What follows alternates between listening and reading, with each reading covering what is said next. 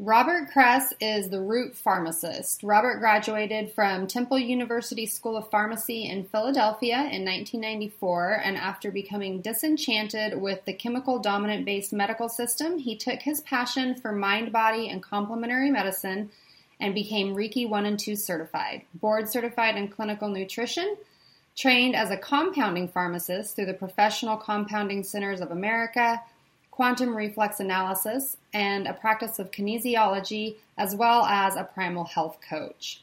Robert has owned and operated his own compounding pharmacy and nutritional clinic, currently consults with both patients to enhance their health through lifestyle medicine, as well as other practitioners to help integrate, promote, and implement natural medicine in their practices. Robert provides educational wellness workshops and writes regularly on the topic of lifestyle medicine and integrative care while also creating and teaching continuing education courses for pharmacists, pharmacy technicians, and nurses on the topics of lifestyle medicine. I'm Jade. And I'm Shauna. And this is Wellness Speaks, a podcast about functional medicine and healthy living.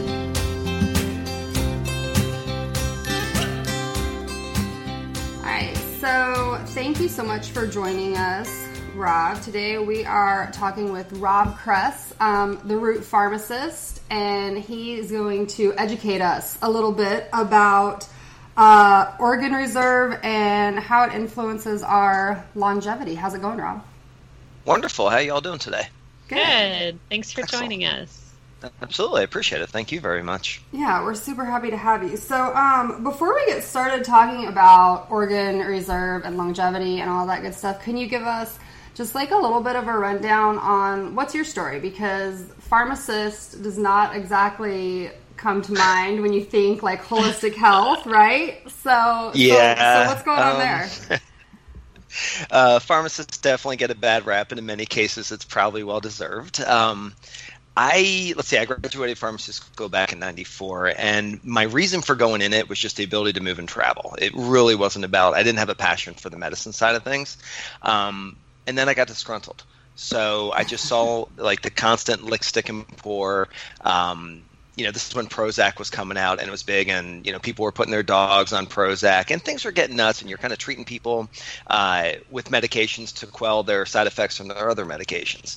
So okay. that led me into natural medicine. My first thing was Michael and Leslie Tierra at East West Herb Course out of Santa Cruz. Um, and this is back in 94, 95 got frustrated. I was in Philadelphia. I went to Temple University. Um, my wife and I just kind of got frustrated with that whole thing. It's where I'm from originally. So we basically packed up everything, headed west. We landed in Hawaii. It pretty much kept me quiet on any path for about eight years. I just was a pharmacist just to, you know, to live in a ski town. Um, but mm-hmm. then my interest came back, and it was actually through a, um, an intern that was working for me, and it was through compounded pharmacy. I don't know if you all are familiar with compounded pharmacy. Yeah. Um, for your okay, for your listeners who are, it, it, it is somewhat of a bastion of health freedom within natural within pharmacy because um, they get into customization of medications and a lot of them also get into more of an integrative or functional side. So there are a lot of us out there. We're just not in the corner clone stores generally. Right. um, so you're going to find it in the independents. Um, so there you know and during that time i've just explored so many different areas. Um, you know certified in reiki auricular acupuncture uh, certification in clinical nutrition uh, most recently a primal health coach. Um, um, so that's kind of where my path was. My wife and I had our own compound and nutritional pharmacy, and currently, right now, I consult with individuals as well as other practitioners to implement natural medicine into their practices. Um, and I also train them on continuing educations. Uh, so I bring like Live C, so I bring the functional medicine approach to it, kind of an entire lifestyle medicine. So that's kind of where I mostly, you know, the space I usually mostly take up these days. That's really cool. So, that's so. It sounds like you, like many of us in the functional medicine community, you wear a lot of hats, right? Yeah, yeah. Like you've kind of, yeah, you, really you have, have to. to. You've got to know a lot about all Every, of it. Um, I love that you're a primal health coach. I would like to talk about that a little bit more later. Um, yeah, I think that's super cool. I think that plays into a lot about what we're probably going to talk about today as well. Um, so, like within your compounding pharmacy, you're not just compounding prescription medications, right? Right. Well, I sold that, so I sold it back in the oh okay. So I don't have that anymore. Um, but yeah, no, we compound, we customized everything. You know, it, it was just kind of fit in the needs that aren't being currently met. Um, you know, compounding itself faces a lot of challenges through mm-hmm. legislation mm-hmm. and stuff like that, but they've got a lot of strength behind them. And these are the pharmacists with a lot of heart, uh, a lot of drive, and it's the entrepreneur. So they're bringing a different mindset to the table, which is super important. So um, I still keep very close to the community, even though I don't own my own pharmacy anymore. Nice. but yeah, awesome. you can do everything from animals to natural to whatever. Um, I never really got into the nutraceuticals because we have so many good quality options there, and honestly, I think um, you just can't. You know, you, you can't serve your patient correctly. There's too many options where you can reach out. So, sure. Yeah. Sure. Awesome. All right. Well, so what got you interested in the topic of, of organ reserve and how it relates to longevity then? You know, I think it's a culmination of everything because I'm a big fan of fitness. Um, I'm a big fan of just being outside. Um, it, it kind of actually came to light to me about a year and a half or two years ago when I finished, when I did my um, uh, primal health coaching because I first heard the term actually from Mark Sisson um, mm-hmm. when he was talking about it. So learning how you know we've we've got this functional capacity within our organs to sustain us in times of stress, in times of trauma, um, and as a young person. You know, we have an abundant amount. It's like this bank account that we can forever draw upon.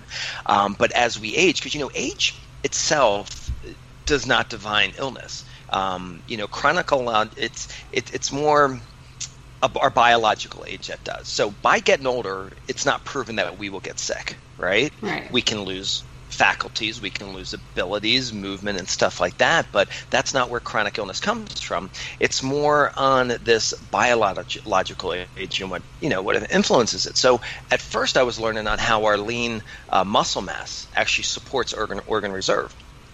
You know, it's um, you know when you think about it, and this happened to my mother-in-law. Um, she broke a hip right? So you go into the hospital, and then from there you go into rehab, and this literally starts the downward spiral. Yeah. You know, you need to like not having that functional capacity of your organs to maintain you you're kind of on a quicker march. You know, I, I think in um, nowadays life, you know, where our lifespan has been, you know, extended over the last 50 or 100 years, it's not to say most cases people are living better. Um, and it's more of a slow march. And the other aspect I brought to this was seen in pharmacy because I still work in conventional pharmacy a few days a week. So I'm still depend- dispensing statin drugs. I'm still dispensing mm-hmm. metformin. You know, liver, we've got uh, with the statin drugs, we've got kidneys with metformin. Um, so these are things that are weighing on our organs this functional capacity that we have to maintain us in times of stress. And you know, who doesn't have stress? Um, and whether it is a trauma, whether it is emotional. So, um, what got me interested was just everything and just what a role it plays. So, yeah, sure, if that makes sense. Yeah, it does. So to kind of step back a little bit, um, you talked about how when we are younger, like when we're children, we have this bank account of organ reserves. So, yeah. do you feel like that's kind of why a lot of times, you know, kids are kids can be exposed to the same amount of toxicity that maybe an adult is exposed to, and they recover from it a little faster, they bounce back from it a little quicker, they don't have and this is in general, right? Like we're speaking in general. There's obviously children sure. that have like impaired detox pathways too, but um, right. Generally speaking a healthy child and like a quote unquote healthy adult the the child is probably going to be able to recover from some sort of injury trauma toxin exposure something like that um, a little bit better than an adult is. Yeah I think it absolutely plays a role because they have a larger bank account. Um, I think there's other aspects there too. Sure. You know, as a child, you're just in a different mindset and emotional state as well. You know, we've got a lot of these things that have become blunted as we've become into adulthood. You know, we've been trained um, not to use our right brain as much, not to get into our creative, um, not to play, not to, you know what I mean? And I think um, children have I, I, think it all plays a role. That's what that's why I like to look at everything. And speaking of that, I think we're at a time where it's kind of alarming because when you mention detox pathways, you know, and it's not a vaccination talk here, but, but you know, um, there's a lot to be concerned about with this increase in schedule that's being thrown on children sure. these days because that's what it's hitting. Um, mm-hmm. Um, so to me, that's alarming. Yes. Yeah, super alarming, very yeah. alarming. And yeah. we know that that I mean that affects adults too. Like I see clients yeah. all the time that you know got their flu shot or were pregnant and got a Tdap and suddenly have an autoimmune onset. Um, right. Yep. Yeah, absolutely, absolutely affects that. Um, so then, when we talk about organ reserve and how it's kind of correlated to our biological age. So does this because there's um, I read some things on like the length of telomeres being used mm-hmm. to uh, sort of like determine our biological age. So is yep. is the organ reserve and the telomere length and the amount of lean muscle mass we have do those all sort of impact each other? Um, you know, I don't know if that. Yeah, I would. I would assume so. I don't. I haven't seen any research to say that they have. I have seen research as equated um, biological functions with telomeres and mm-hmm. equating that to organ reserve. Yeah. Um, so yes, I would suggest yes. Um, I haven't seen the definitive on it, uh, but you know, when it comes down to it, it all comes down to our lifestyle. Sure. You know, telomere length, it's lifestyle, it's our diet, it's everything that we do. And it's going to be the same thing with the organ reserve. So um, the seed of it all or the root of it all is still kind of follows the same pathway. So, how much do you think that, um, like, the genetics that we're born with are going to influence our biological aging? It depends on the lifestyle because right. you know we are able to influence our genetics. So you know if we're born with a certain um, you know snippet, a mutation, or something like that, and we don't do the things to counterbalance it. Um, then you know that's going to take us on a downward trajectory. But on the other hand, if we do the things that are going to support, I mean, we have the ability to turn the good one, good genes on, and right. turn the bad ones on off and vice versa. So um, it all just depends on the decisions that we make right. around that. Well, so that yeah. sounds like that sounds like you don't feel like like the genetics that we're born with play a huge role in it. Nah. And yeah, I would, I mean, I agree with that. I think it's more, a lot more of what what our external um, influences going on there are going to be. Yeah. External so, and internal. I mean, yeah. the thoughts we think, the emotions that we have, that all actually affects our genetic outlay, which is I is like amazing. that you make that point because we don't address yeah. that in our society. No, it's literally where I spend most of my time, but I had to get people in the door through nutrition and stuff like that. Yeah, so, yeah. So, but I mean, that's all epigenetics, right? Yeah, that's exactly what it is. That's exactly what it is. And you know, when you look at it now too, um, you know, look where science of nutrigenomics is going. Mm-hmm. You know, we've got the testing going on, and we're seeing what nutrition can play to it. So, um, you know, that is just a small factor of the epigenetics. The epigenetics is, as you just said, it's going to be the thoughts we think, the emotions that we have, the exercise we do and we don't do. So, and yeah. it's really hard. I think it's hard to like, you know, we talk about epigenetics and we talk about nutrigenomics and we talk about like they're like they're separate almost. And I right. have a hard time with, and I know that you know this is why, and I know you know this, but there's there's all these studies where we, we try to study like this one particular nutrient or this one particular stress factor or all of these things like in isolation and I feel like in this realm, it's impossible to determine if there's there's not like one determining factor, right? Because we have this small little percentage that's our genetics, and then we have all right. these internal and external factors that you may or may not experience. And does it matter at what time in your life you experience them, whether you're a child or an adult or you're elderly, or how much of it you experience, or how much you let it affect you, or so many compounding factors there. Um, Absolutely, you're. And so it's I, I kind of wonder when people ask for like the the science behind these things, how do you explain that to people? Because it's it's hard to you know well yeah we've got some studies we can cite but like right you know, from my point of view, you have to look at science as suggest, suggestive, and you have to look at it something that's going to help guide you in a certain direction. But we also have to look at outcome-based results. Um, and you know, you know, when I teach other pharmacists, um, they keep it saying, "Where's the gold standard studies? Where's the gold mm-hmm. standard studies?" Which is a double, double blind, placebo-controlled yeah. study, right? Mm-hmm. And I'm like, "Well, they're there, and I can show them to you." I mean, nutrition is the most you know well-studied science there is. Which many allopathic practitioners do not understand this. But in the same realm, I also say in any study you see, nothing's 100%, nothing's black and white. For some people, it's going to work and others not. And there's other factors that we need to take play uh, into control. Not to say we need to be like OCD on the matter, mm-hmm. but at least it's going to open up to say, okay, I haven't looked here. So let's check this out and Right. let's see if this is going to influence it. You know, it, it's the n equals one. We are our own experience. We got to use our own intuition on it.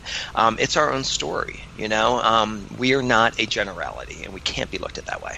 Exactly, because none of us are biochemically identically identical, right? I mean, it's just it doesn't work that way because of a what we're born with, but b and mostly what we experience in our lifetime. Yes, Um, absolutely. Our, our past condition plays such a role. Yeah.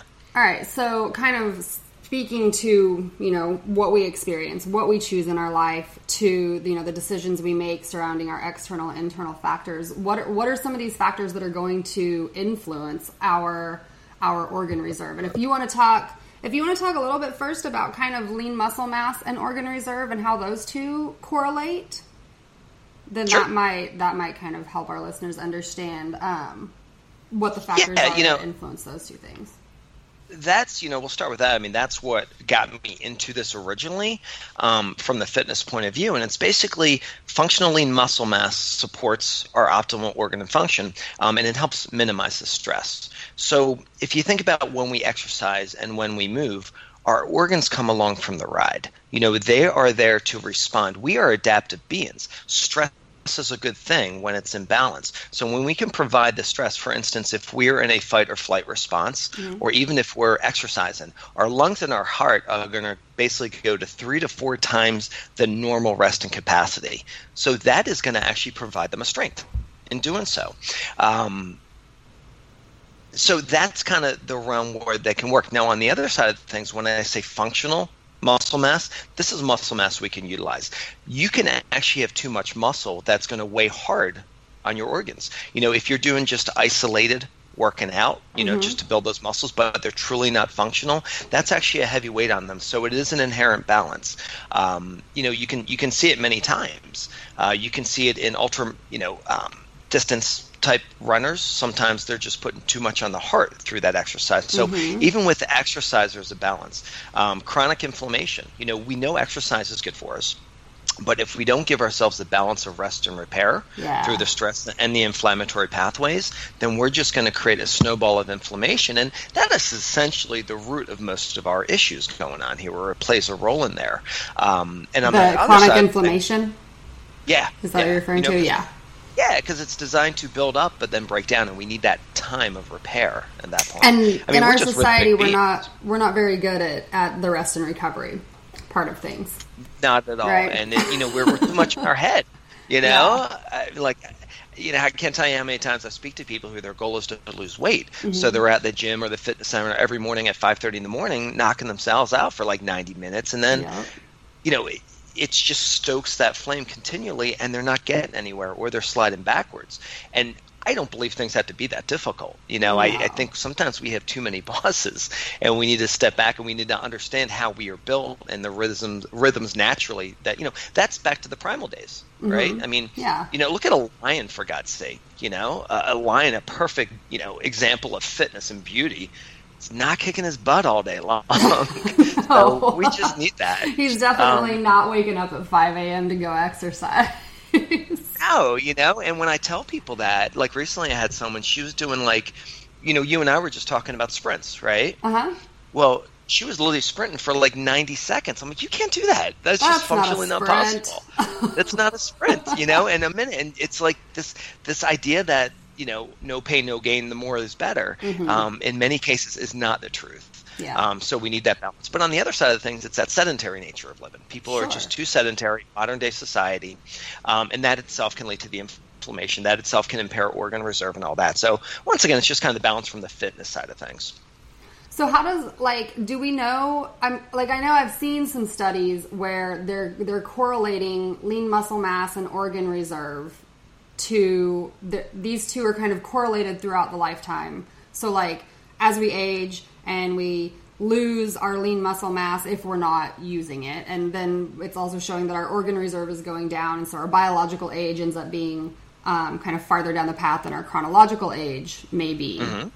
So like are, do we know why these two correlate with each other like how does that lean muscle mass influence the organ reserve is it because when we have more lean muscle mass our inflammatory markers are lower, like we've got less inflammation going on in the body, and that's helping to up our organ reserve. I think that comes out on the net net of things because usually if we have the lifestyle factors Mm-hmm. that are going to implement that, then usually we're going to have low C reactive protein levels. Like I'll give my dad as an example. Okay, um, he's 80, right? Okay. And he, I've, I finally learned that I can't tell him what to do. Um, he's been bordering on diabetic forever. His internist won't say a damn thing. He was at 120 something, and the ladder I yelled, The, the less more, you heard. Uh, yeah, the less he heard. He's a very good selective hearer. As he's aging, you see him each year. Muscle mass is going down, Mm-hmm. but at this point, a lot of people see this. They'll go to the doctor, and the doctor will be like, "Man, you lost ten pounds. That's great." Well, no, Mm. what did you lose, right? And we really got to look at that. So, you know, now we're talking about body mass index, but we need to look at the whole picture. We need to look at our diet. Doctor doesn't even check his inflammatory levels. I asked him to check it; they're through the roof. So finally, he sees something that's more. My mom sees something that's linked to heart disease and stroke, and it's like, okay, Bob, we need to change our path right now, or you do. My mom's like dialed in, no problem. Um, so, you know, when I see someone like that whose blood sugar is going up, you know, those people usually lose about a pound of muscle mass a year and gain about a pound and a half of fat a year. Okay. So, you know, give that over a three to five year period, that, that's a lot of weight on organ reserve. So it's doing that or on the organs. But secondly, inflammation's going through the roof. Um, you know, increasing all these other chances. Then they get put on medications, right? Right. So the medications either going to deplete drug-induced nutrient depletions. You hop on metformin for sugar. You know, your coq10 is taken out. It's Yep. suppressing. Your B12 is taken out of the way. What, 33% of the people? Mm-hmm. Um, then it's a metabolic mess. Let's go on a statin drug. Let's take more CoQ10 out. Let's prevent the production of K2, which is good for the heart to clear arteries. You know what I mean? So Yeah. I just think I, I don't. I just think it's a big net net of everything. And it just kind of like that compounding effect. Yeah, like I don't think you could say the one thing. You Right. know what I mean? Because a lot of people have a very healthy, lean body mass, right? Mm-hmm. And they'll drop dead running. You know, they're very healthy, and you, you know it's that thing. But they weren't seeing inflammatory markers. So, as you alluded to that, yeah, that probably plays a role. But you know, Um, so when we talk about like you're talking about uh non-functional muscle mass where you've got like too much Mm-hmm. body mass. So you mentioned ultra runners, uh, like marathon running, stuff like that. So they're, I mean, they're pretty lean. So maybe not too. That's Right. like more of a too much stress. it'll be the more a bodybuilder. Yeah. Yeah, so you're yeah, that would like be bodybuilding. Like completely isolated. Yeah. You know, so like bicep curls in the gym, right? Yeah, exactly. You know, I mean, 'cause that's that's not how we, we evolved, right? Right. it's not a- it's not a functional and woman, movement. We're not doing that. Yeah. Exactly, exactly, and that's how I, you know, you know, we're our bodies are synergistic. The muscles, everything works together. So we need to call upon each other to keep everything active. Yeah. So what? I mean, so if you're not going to go to the gym at five a.m., so you have to go to the gym at five a.m. You're you're interrupting your sleep cycle for one thing, right? Like when you were talking about that earlier, that to me screams like, no, stay in bed, get some rest, go work out Right? later. Exactly. Um, but so you're interrupting your circadian rhythm, so that's obviously going to impact your your inflam- inflammation in your body. But then you're going to the gym, and so like, it, not that the gym is a bad place to be, obviously, um, because we're humans and we like to be comfortable. And I know I don't want to go run sprints outside when it's 110 degrees or when it's 10 degrees. So Right.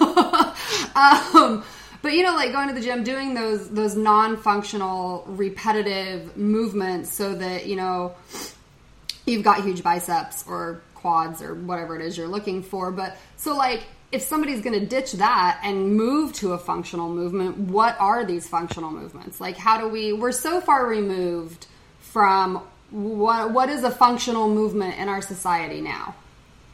Aside Okay, from you know, uh, sitting in your chair. Sure. um, you know, and when you say functional movement, it's full body movement. So it could be something as simple as a push up. yeah. You know, it could be a plank, right? Because you're calling on everything at one time to do it. So it's the idea of non isolation. Squats are that way too. When it's your own weight bearing, I, I think plays a role into all that. Um, pull-ups is another great option. You know, I'm not, and hey, to each their own. I think it's great that people get to the gym. I think there's a motiva- motivational factor Absolutely. and stuff like that.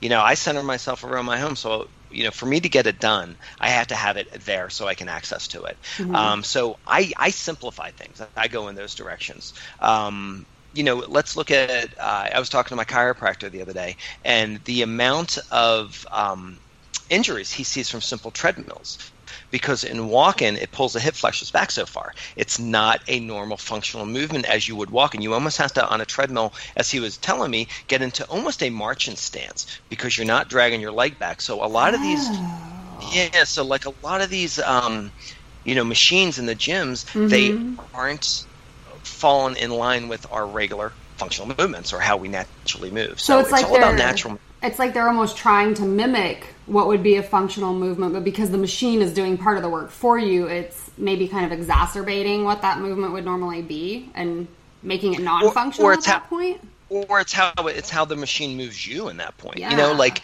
like elliptical might be more natural you know, on how, you know, if you think about it, on how our legs naturally know, but it's a mm-hmm. drag back. But you can fix that. It's not to say treadmills are bad. You just right. got to know when to lift the foot before yeah. it goes too far. Yeah. Or but, like, you, know, this is I know that a lot of a lot of people will suggest on treadmills um, turning up the incline on it mm-hmm. because when you've got it on just yeah. like a flat ground, that's not the same as walking on the earth on a flat ground. just because of that, right. because the tread is moving right? So I've right. heard that like if you right. turn up the incline on it, it mimics um, actual walking a little bit better. I don't know how true that is. I've just heard that. that, that, makes sense because I mean I could see how you would be pulling your back leg up quicker in that yeah. case or early. and not allowing it to drag back as much. Yeah. Sure. Yeah. So, what are some and stuff that, that you do through like? Sorry, go ahead. I didn't mean to interrupt you. Uh, no, go ahead. Really. Um, I was gonna say, so what are what are some movements that you do? I mean, like you mentioned squats and pull ups and planks, but with the primal movement, I see a lot of I call it like the monkey crawl, where you're like down yeah. in a squat and kind of like sure. pushing into your palms and you're not you're not pulling up into a handstand but you're lifting your feet with your core kind of and setting it down and over uh-huh. is that the type of i'm super interested in these primal movement coaches that have been popping up and i'm waiting for someone yeah. in my area to do this so that i can go see them um, so anyone in the Oklahoma City metro, if you're listening, go get your go get your get primal movement certification. Um, I'm really interested in it because, like, I've watched a lot of videos online and kind of done a little bit of it at home. My husband um, goes to jujitsu a few kind times a week, and they oh. practice some very similar type. They don't call it primal movement, but it's it's when you look at it, it's very similar. Um, when they when like when they're doing their warm ups, it's a lot of stuff like that. Um, but is so so how do you? Is this something that you do like every day, or that no, you suggest every, someone does every day? Um, generally not. I mean, me personally, I do yoga every day. Yeah. So like that's my morning wake up, and that's full body movement. Yeah. Right? High five um, for that. And and yoga, and I think we also got to be careful to understand it, it. really, you know, at its core, it's a spiritual exercise, and I think there's a lot of value to that. So it's not. I don't want it to get diluted to the the fact that it's just an exercise. You know, it's not just to get fit. It's not to just build muscle and be flexible. Um, but um, it's full body movement, and that's what I'm generally looking for because I want to activate and incorporate everything. Yeah. Um, if I'm looking at these other full body, we'll call them weight bearing movements. Okay. Um, you know, such as the push ups and squats and pull ups. I'll do that two times a week, maybe. Um, you know, we've got schedules that are busy, and I, I just, um, I, you know, I, and, I, and once again, you got to be intuitive. What works for you? Um, what feels great for you. You know, I it's funny when I got into sprinting. I love sprinting. Like when I was in high school, I could sprint. You give me the 400, I'm going to be like dead at the end of it. I don't like that. I want to get it one and done, you know, get through it. So when I got when I was introduced, like, oh, I can sprint now as an adult. This is awesome, and I would see the results. But you know, I was educated on once every seven to ten days. So for me, I'm like, well, got to do it seven days, right? Because that's better than eight days or nine days or ten days. Um, but then recently, I started going to the ten day effect, and oh my god, my sprint, like the capacity just went through the roof. Yeah. So you got to know yourself and experiment to see what's best. So if I'm doing a weight bearing exercise two to three times a week maybe someone can do it once maybe they can do it four the idea is to make sure you've prepared enough to come back at it better than you were the time before and if you wake up and you're feeling crappy you're a little low you didn't get that sleep forget about it don't do it that day yeah not and a good day to do anything. it not a good No, day to do it. no. I've noticed that It's too. not gonna change your life. Um, like I used to, I used to be um, a long distance runner, and Okay. I like I ran marathons, and I was at one point I was running um, like seventy miles a week. Oh my god. Um, yeah, way too much.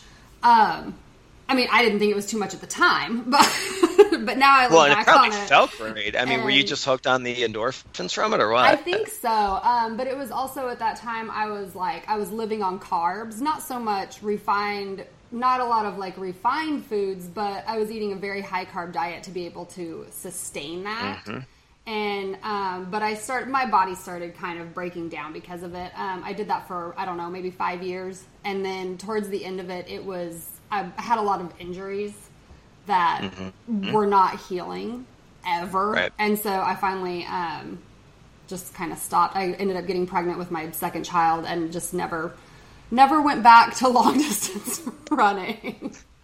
um, but so I've started doing some sprinting lately, and I'll do like light jogs with sprinting in between. And I, but I have noticed the same thing is I was kind of following a program where I was running like three days a week, and there were a few sprints in each run, and I noticed that if I don't if I do those sprints more than once a week, the second time that I do them, I they're they're not as fast for one thing, and I don't feel great doing them. Right. I'm like, You're "Ugh, not I jabbed don't on wanna- I don't want to do yeah, that. it- yeah, you're not rewarded from the experience. Yeah, Yeah, all. and that, it all should be fun. I mean, it all should be fun, and it, you should do things that you enjoy. Like, you know, I think part of like I ride a longboard skateboard, and I'm on it every night because that's exercise and that's fun for me. You know what I mean? And you, it's like implementing play into everything. To me, a sprint is play. It's what we did as a kid. well, you yeah. know, so I look so much forward that day. Yeah, but and, you know, one thing that what you said it was very interesting, and you know, um, I guess I'll attach to when you were saying the incline on the um, treadmill. Now, you know, Dr. Phil Maffetone. Mm-mm, I'm not familiar. Oh. Okay, well, he's um, kinesiologist, MD, does a lot in exercise physiology. But he talks about okay, let's talk about maximum heart rate. He'll talk about 180 minus your age. Okay, Okay. and you know if you're on if you have a health issue or maybe you're on some meds, take five or ten point, points off of it. But really looking at your heart rate because when you go above that threshold, you just start pulling that glycogen out of the liver, and as you were saying, you're just replenishing and burning. You're in this carb cycle, and that actually turns into an inflammatory cycle at the same time because what does it call upon? It calls upon more insulin, more you know insulin than we physiologically are designed to do, and that is an you know fat storing as well as an inflammatory hormone. So whether it's actually marathon running or long distance running, um, or it's even just I went a little too far every morning at the gym with the incline or something like that without giving breaks, it, all plays a role in that. So, yeah. Well, so it's funny because when um, I was looking at some old lab work that I had because I recently got some new lab work done, and I like to compare over the years how things change as like I, as I have changed what I do with my diet and my exercise. But so I was looking, I pulled up some really old lab work, and from back in my in my long distance running days. My HbA1c back then was um, at one point was 5.7, which is like Oh, wow. And- but I was very, very thin. I was I was probably Okay. 125 pounds. I'm 5'6", so I was like 125 Okay. pounds. So pretty thin for my height, but um, but a very high HB, like too high. That's too Yeah. high in my opinion. Um, so now I hover more around like 140. I do a lot more weight bearing exercise. I've been a yoga practitioner for almost 10 years and I've taught for about eight or nine. But um, so yoga's always kind of been there. But these days I do a lot more functional type movements. So like I do Sure. the sprinting, I do a lot of the body weight bearing exercises like you talked about. I do um, stuff with like kettlebells a few times a week. Um, So my most recent blood work came back, and my HbA1c was four point six. wow. Yeah. Yeah, So yeah. 15 pounds heavier. But Yeah. when you look at how much lower, and I mean, there's been some dietary changes there as well, for sure. Um, the carbohydrates How do you have gone how do you feel? How do you feel now compared to you did then? Oh, I feel a lot. Uh, I, my energy levels are much better. More Like, consistent. yeah, yeah, for Okay. sure. Yeah. Um, Yeah. I have a much easier time falling asleep at night. I sleep much better. Um, I have an easier time waking up in the morning. I, you know, that's all Yeah, of those things. Yeah, has changed Yeah. dramatically. Um, and there has, I mean, dietary wise, it's I don't eat grains anymore, and I don't eat any sugar at all. Um, part of that stems from a Hashimoto's diagnosis that I like reversed, so I still Mm-hmm. don't eat grains, um, and I just won't ever. But I also don't eat um, like like like many carb foods in general. Like I steer clear of Yeah. the higher carb vegetables. Even um, I mean, I still eat them, obviously, but like tons of berries, Sure. tons of greens, all that good stuff. Um, but so that, and then the the loss of like the chronic cardio. I was I was definitely Yeah. a chronic cardio addict, and I think that's kind of what we see. I love that term. chronic cardio. yeah. yeah, it's but people have a lot of that, right? Like, Oh yeah, absolutely. um, like I and did that CrossFit for a long time. heart rate too high. Yeah. Yeah, I did CrossFit for a long time and I loved it. And I don't think there's an issue with CrossFit as long as you can allow yourself to not be too competitive. Um, but I had to stop because I had I was I had an injury that I couldn't I couldn't fix. But um, but I see that a lot too. Like people are like, well, I I only want to go do CrossFit on the days where the workout is super intense, and nobody would want to go on the days where it was Yep. like a little more low key. it gets so in their head and their ego or something. I don't, I don't know what that is, but I almost wish someone would just start a business called Fun CrossFit. Fun you know, like because you know CrossFit offers some neat stuff and really fun Yeah, stuff. You know, different forms of movement and all that. But you know, it's it, I I think there's a lot of injuries that come from it when people aren't balanced correctly, and Mm-hmm. it's that overdrive that you're not. I don't want to say over. It's not like I'm judging it, but um, it's not balanced. yeah, well, I don't think it's I don't think it's a workout that you should be doing every day right. Correct. because like it's, Yeah, that- it- you know if you're doing that five days a week, that's way too much, Yeah. way too much overload going on there, right? Um, And a lot of 20, 30 year olds can handle it just fine, but just come back to me when you're in your 40s and tell me what's going yeah, on. I mean, I'm 36 and I haven't. I stopped going back in January just because I had like an old shoulder injury that just I just kept flaring it up, and so um, I was like, man, I'm just I'm, my body's too old to like repair itself and deal with this, and it's just it's I need to just stop. I need to just not do this anymore. I finally came to terms with it, and it was a bummer because it was a great community, and I still have some really one of my best friends I met there, and you know we still hang out. But um, so I do miss that aspect of community because I think that community is something that probably lends itself to this as well, right? Like um, we I, I know that in in your podcast um, about organ reserve you talk about the blue zones um, Right. and how Exactly. people that live in the blue zones that participate in these activities um, you know they they walk a lot and they eat these anti-inflammatory diets but they also have a very strong community Yep. right and, And so one- of the seven roots I talk about is connection. We need we need to be connected to others. We need to be connected to nature, and I think we need to be connected to animals, truly. But um, it is it's that community effect within that. It plays such a big role. It's we need to we need connection. A lot of people are starved from connection.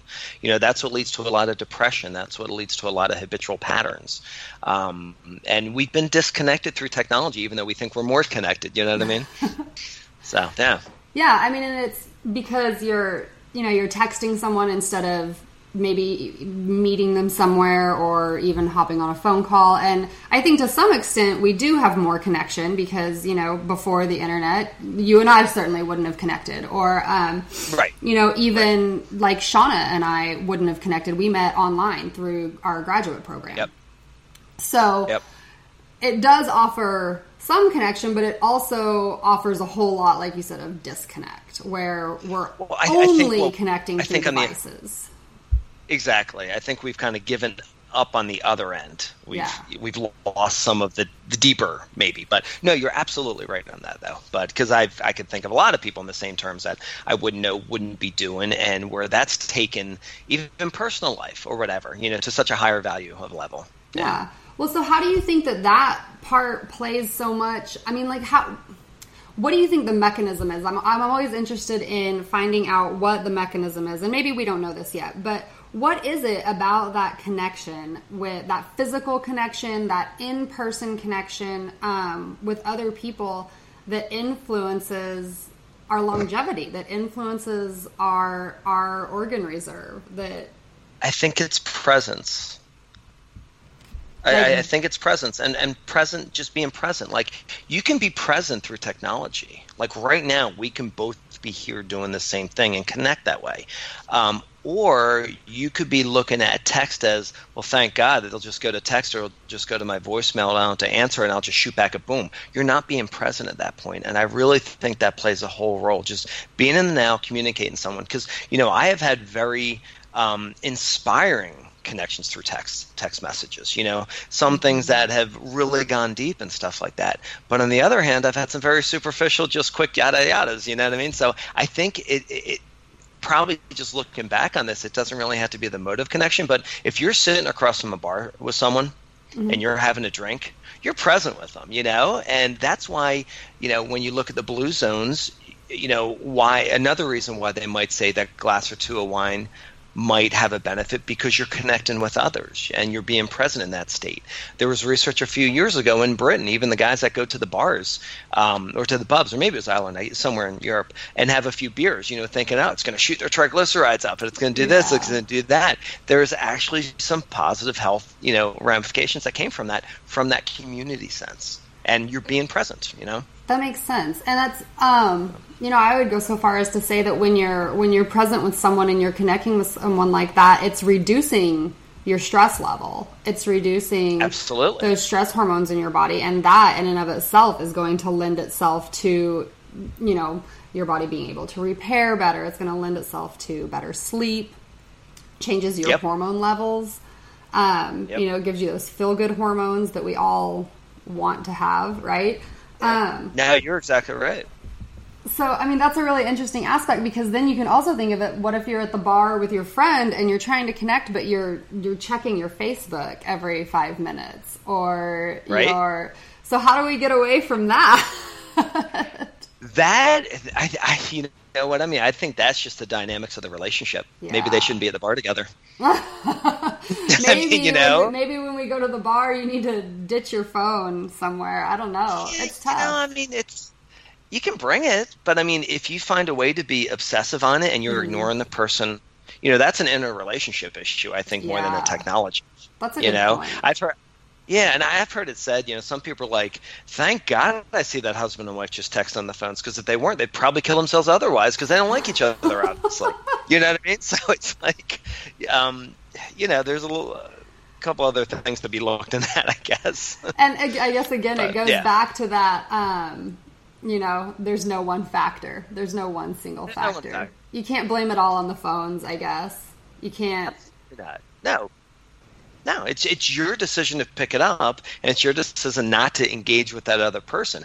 Don't know what that inner relationship is for that reason, but there's something there probably. Probably, there's probably something else yeah. that needs to be explored there. I don't know. I know that I have a hard time um, not checking my phone constantly, no matter where I am. So I take a lot of apps off my phone periodically. Like I'll take social media and my Gmail app, and I'll just take them off my phone for a few weeks at a time, um, so that I don't have that pull and that urge to constantly check it. And when I go um, to Do me, you binge when you go back? Um, I don't binge, but I find that when I put those apps back on my phone, I yeah uh, over time increase the number of times I'm checking them each day. okay. and then okay. it'll finally yep. get to a point where I realize I'm looking at my phone way too much, and so I'll take them off again. And I go so, through this cycle over and over and over. Yeah. so clearly, I have. I mean, and I feel like part of that is you know my generation is like I I'm part of that generation that was the first to come into adulthood with these devices, right? So I was, right. I think, 19 when I got my first cell phone, and it was like. Okay. Maybe younger, maybe maybe 18, maybe 17, I don't know. I don't I don't think I was still in high school when I got one, but it was like the the Nokia, you know, that had like the black the the gray screen with like the green letters. and when you when texting first started, you'd have to like push the button three times to get to the third letter on it. And um, oh my god, yeah. But I mean, I was you know this was literally I, I'm I'm that generation that like as I became an adult, these were implemented. Right. You know, so now, we've seen both, right? Yeah, yeah. Yeah. So um, you know, in high school, I had a pager. I definitely had a pager when I was like a freshman in high school. so a little bit different then but you know so it's it it's it's weird like to have that technology implemented as you come into adulthood and it kind of becomes a part of like how you communicate with people and um, like as you're learning to be an adult and you've got that there so um Yeah. i don't know i i find it i find it this this pull and play back and forth with with that type of stuff where I'm trying to be very conscious of how much I use it and how it influences me and at the same time make sure that I don't get too deep into it. like let it go. Yeah. Don't no, use I, I completely understand. I think everyone deals with that. You Yeah. know?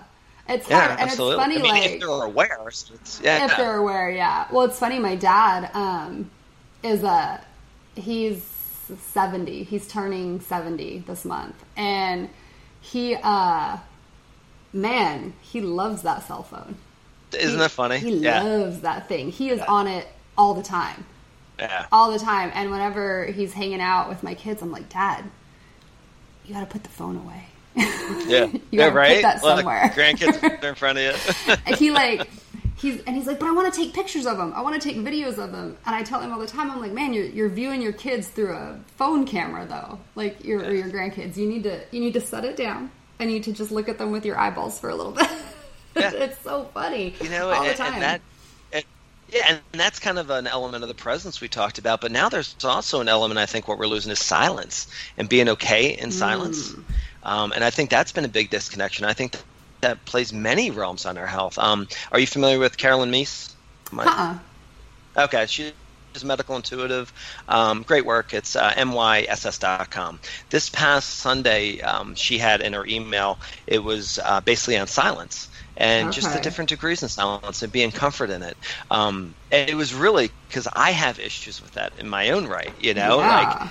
Right, You're like, what? What is this? What is this space? How do I occupy this silence? And I do it subconsciously. You know, I mean, um, I'm forever being told you don't need to take your phone in the shower to listen to music or to listen to a podcast or to do this or to do that. You know, you can be within it, but then there's a deeper silence as well that I think um, habitually we're becoming a little bit disconnected from as well. So um, it's interesting for sure, and I just think it's something in awareness. Like when I go home to visit my family, my folks. Background noise is their theme, and they were conditioned with it. They have a TV on the kitchen. They've got the TV on in the living room. Um, there's Housewives there. There's Fox News there. It's just like nuts. you Yes, know? yes. And, and, and for me, I definitely delve into a lot more silence than they do. So, like my stress levels, you could feel my cortisol rising when I'm in their room. You know, it's it's really wild. Yeah, I have that. So- I have. I feel that same. Um, I get that same thing going on, and it's funny. Even my kids feel it when we go to somebody's house that because we don't. We have one TV in our house. It's not on very frequently. Um, and we have music on in the background sometimes, but not all the time. But my, when we go somewhere where there's that meh, meh, meh, of the TV Right. on in the background, um, I feel I can feel my kids getting a little bit anxious from it. Interesting. Yeah, and I get it for Yeah. sure. But as an adult, you know, you you recognize that you're like, oh, it's the TV on in the background. not it's not all adults do. but you and I do it. Like, All right. yeah, you know, like we're in tune enough with that where we're like, oh yeah, man, it is it is noisy in the background, and that is driving me a little bit crazy. But yeah, I, I see my kids get just like I can tell by the way they're acting. And um, we were at a friend's house the other day, and my son came over and he was like, "I'm ready to go. It's too loud here." Oh wow. Yeah, he wow. was like, "It's Oh, too loud here," and I was like, "Okay, that's cool. Like, Nice. we can take appreciate it that. off, That's cool. yeah. But it's also that you Yeah. talk about that deeper silence. It is hard because I find myself even getting, um, and I always think I'm bored. But it's like, am I bored Right. or am I just uncomfortable sitting here with, With- myself? You just nailed it right there. So many times I hear that people use the word bored, and that's the thing. No, are you just uncomfortable being within your own space? yeah, because we're not we're no longer brought up to to entertain ourselves with with nothing to just sit there and be okay. being okay, right? Yep. And it's Yep, hard absolutely. to do. And I think that that probably influences our our inflammatory response too, because like I mean, there's science that shows that meditation and being still and being silent lowers your inflammation and Yeah, we're constantly turned on like that. Yeah. And, you know, cortisol and inflammation goes through. I mean, look at forest bathing. You know, they've done the studies Mm-hmm. where you just go out and you just chill in the forest. You're not there for any particular reason. You don't have a goal in mind. But they've had people that have walked in forest and they, compared the same people to walking into a city. So you've got all these external things that you might not even be consciously tuned into, Mm-hmm. but are still you know, affecting you there, and inflammatory markers are higher, and you know, um, it, uh, cortisol levels, all of Yeah, Yeah. all over the place, all over Yeah. the place. I think that's really interesting. Um, my I have an older brother that he's a big camper, and he always has been, and it's he um, he's one of the lowest stress guys I know. He's just like he's Yeah. very laid back and go with the flow, and has has always been that way. And I don't think that he has ever said to himself. I like to go camping because I know it sh- reduces my stress levels and my inflammatory markers. like, I don't think it's any sort of conscious decision like that that he makes. I think he just enjoys being in nature, and a byproduct of that is that like he is just an overall all around mellow dude. Like, not Right. a lot, not a lot gets him fired up and stressed out. Um, Right. And I feel like if all of us could could tune into that to some extent, that we would have that nice byproduct of of mellowing out and and and not being so so anxious. So I see so much anxiety, um, like in my clients in particular. Everybody, one of their top complaints is anxiety. Always, right. Yeah, always, sure. Yep. always Yep.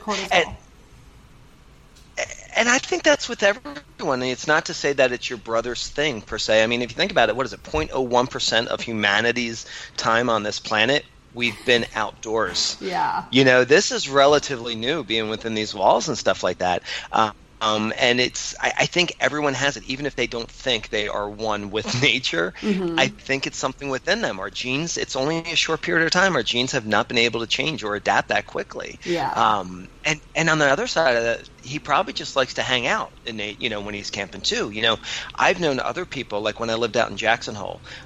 Um, people would take me climbing, run up mountains and stuff, and they were the like so type A, like with a goal in mind. I got to get to the top of the middle Teton in this much time, and I'm just like, no, you're going to kill me. But you know, like it's that end goal we always have to have. Sometimes we just got to let that go, and that's what I think is that element of being out in nature that we, we need to grasp. Yeah. That's a really good point. You know, um, this summer with my son being home from school, every day it's what are we going to do today? What are we doing? And I'm like, we're not doing anything. We're just Mm-hmm. hanging out, man. We're hanging out. But what are we going to do? Right. And then what are we going to do after we do that? And then what are we going to do Yep. tonight? Yep. And, you know, part of that is just a kid wanting to know, asking questions. But um, part of it too, I think, is I look at him and I just think, man, you are a product of our society.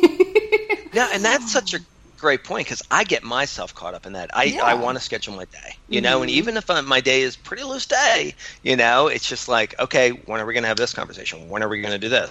Yeah. Like, like this afternoon, we're probably going to the beach, right? But what time are we going to the beach? You know what I mean? Mm-hmm. How long are we gonna be at the you just beach? gotta like, yep. Which in myself has like I used to be able to sit there for eight hours. Now it's like, all right, I'm good for about an hour and a half. Let's roll. But so it's, yeah, I, I know what you're saying, and we all fall into these cycles. It's very interesting. Yeah. Yeah, and it's you know it's nice when we're able to take that time and say, okay, like we're um, you know we're going to the beach or we're going camping, and we're just we're just we don't have a plan. We're just going to go and be there, and we're just going to see what happens Just and, be there and That's go with exactly it.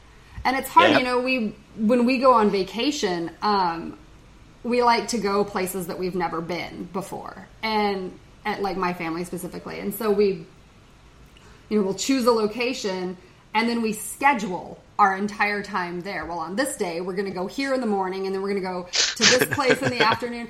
And then it's like, is this a vacation? Because this doesn't feel like a vacation anymore. Right. It feels like we're just we're just go go Yep. go the whole time and there's no relaxation and you know that you get home and you need a vacation from your vacation well, you schedule yourself more when you're on vacation when you do when you're home. yeah You know. yeah, you're trying to see all the things and do all the things, and and then it's stressful. So maybe Yeah. you know maybe those more low key vacations. Like um, last year, we went to we rented a lake house for a couple of days, and we just we did we just hung out. Like we didn't leave That's the awesome. little. It was great. It was probably Yeah. it was. I mean, it was short, but it was probably one of the best vacations I've had in a long time because we did. We just we went to the grocery store. We bought all of our food. We cooked there the whole time, so we didn't have to go to a restaurant. We didn't, and they had like a little. They had the lake where we could go and paddleboard and kayak and whatnot. And so Yeah. it was. We just we didn't have any schedule for like four days, and it was Let's great. go back to that pres- Let's go back to that presence. Did you feel you were all more present with one another? Oh, for sure. We also had Yeah. horrible internet connection, and so nobody could get on their Beautiful. social media. yeah, isn't that neat?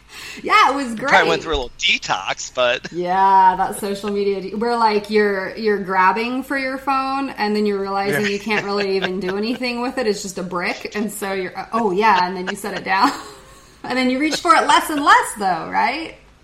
Yeah, yeah. But it yeah. that was that's that was one of those vacations where I came back feeling rested and feeling recharged.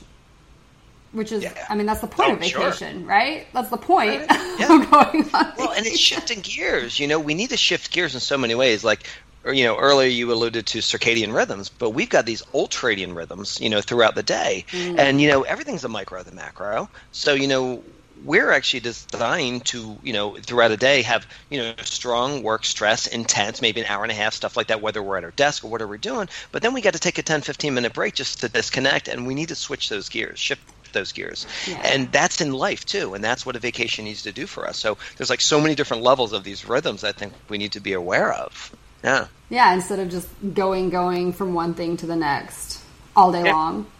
That's what I wonder. Um, you know, I mean, obviously, people like us that you know work out of our homes or you know do different things day to day. It's a little bit different, but I always wonder um, how it is for people that work in an in an office. Um, you know, eight, nine, ten hours a day, and Right. and they have deadlines for i mean obviously like you know i have deadlines but they're deadlines that i create for the most part and so i try to be mindful of that but you know when someone else is giving you a deadline or when you're and you've got these things you have to complete and you're sitting under these fluorescent lights and you're there for so long and it's there's no time it's there is no you know 15 minute break between Right. finishing one assignment to the next so on and so forth and i i wonder how much that factors in to those amplified chronic stress levels Oh, I think it plays tremendously into it. you it. think that's you know, a big and part it's not of it? just yeah Yeah, you know, there's a book called um, The Power of Full Engagement. It's by um, Jim Loehr and Tony Schwartz.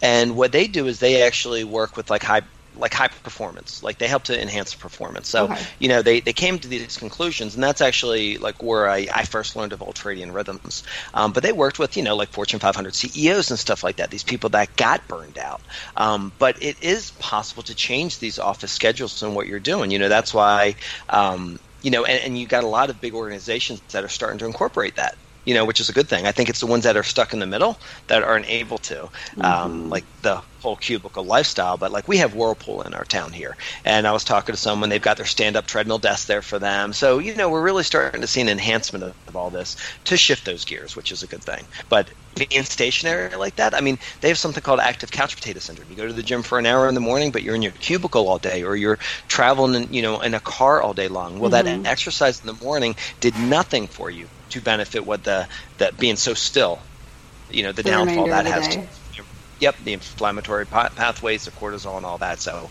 you know, we do need to be consciously aware. Like, we need to disconnect from phones. We need to be consciously aware to disconnect from what we're currently doing and get up and move. Yeah. For sure. So you think that that um, that constant movement throughout the day, as opposed to like I have one hour in the morning when I go to the gym. Um, Right. Instead of doing that, like those bursts of like get up and do squats or something, some sort of like Tabata type stuff for ten minutes or something, and then go back to work and do your stuff. You think that's more beneficial, um, particularly in regards to like organ reserve and biological aging. Um, more beneficial than that dedicated one hour in the morning. I do. You know, I'm a big fan of just do some doing some Tabata that's off YouTube or something like that. But yeah. then during the day, I'm going to get up and move around. Like like two or three days a week, I'm in the pharmacy, and most mm-hmm. pharmacists are super busy. They're there for 12 hours. They're not eating. They're hardly going to the bathroom. It's oh, crazy. Wow. Um, yeah, it just depends where you work. But I mean, I am known for I'm the guy that walks outside that walks around. I probably you know take too many liberties for it, but it's just so important to do that. Um, you know, just to get out, you got to break it, and it, it's fun. It makes you feel good, and literally at the end of the day, you have more energy and you get more done. You become more efficient. So it's kind of like the whole thing with multitasking. You can't do it. You know what I mean? You're just less efficient with every every little thing that you do. So you need to regenerate that. You need to stay present and focus, get that done, and on to the next. So yeah. Well, see, I think like the fact that you, I mean, you realize how much more productive you are when you take those breaks. It's, um, you know, my mom and I were talking the other day. She was a school teacher forever, and um, we were talking about the lack of recess at schools. And so there's been in um, Oklahoma and Texas, and probably in other parts of the country too, but the, you know, I'm in Oklahoma. So there were these um, like quote unquote pilot programs, which I think is funny that they think this is a new thing, but where they took, instead of doing right now, you know, schools here have, um, you get, I think, like 20 minutes to eat lunch and then a 20 or 25 minute recess in the middle okay. of the day, and that's it. Um, they also have a PE, they, yeah, they have a PE class. Um, but you know, other than that, that's pretty much it. So these pilot programs took. There was like a a small town in Oklahoma, and then there was a couple small towns in Texas. And what they did is instead of doing that, they had um, they added extra recesses. So they ended up having the the 20 minutes to eat and the 25 minute recess, but then they added three other 15 minute recesses throughout the course of the day.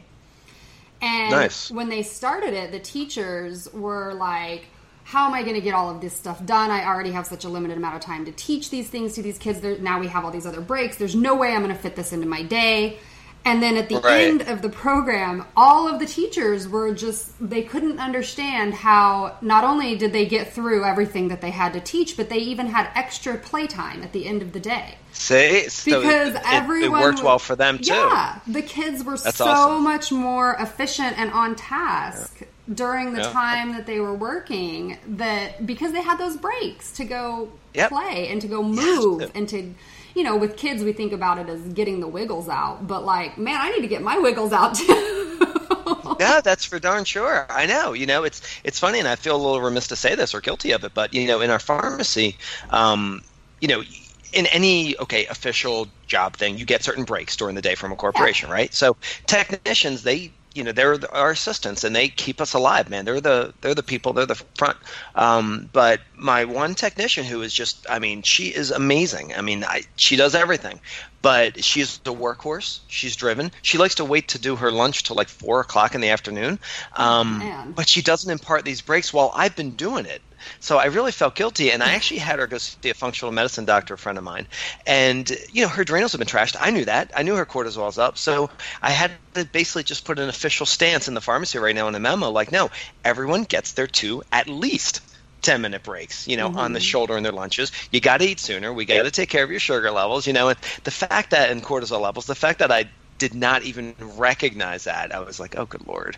But that actually just came apart this week, which is highly interesting. So it'll be interesting to see how everyone feels after this.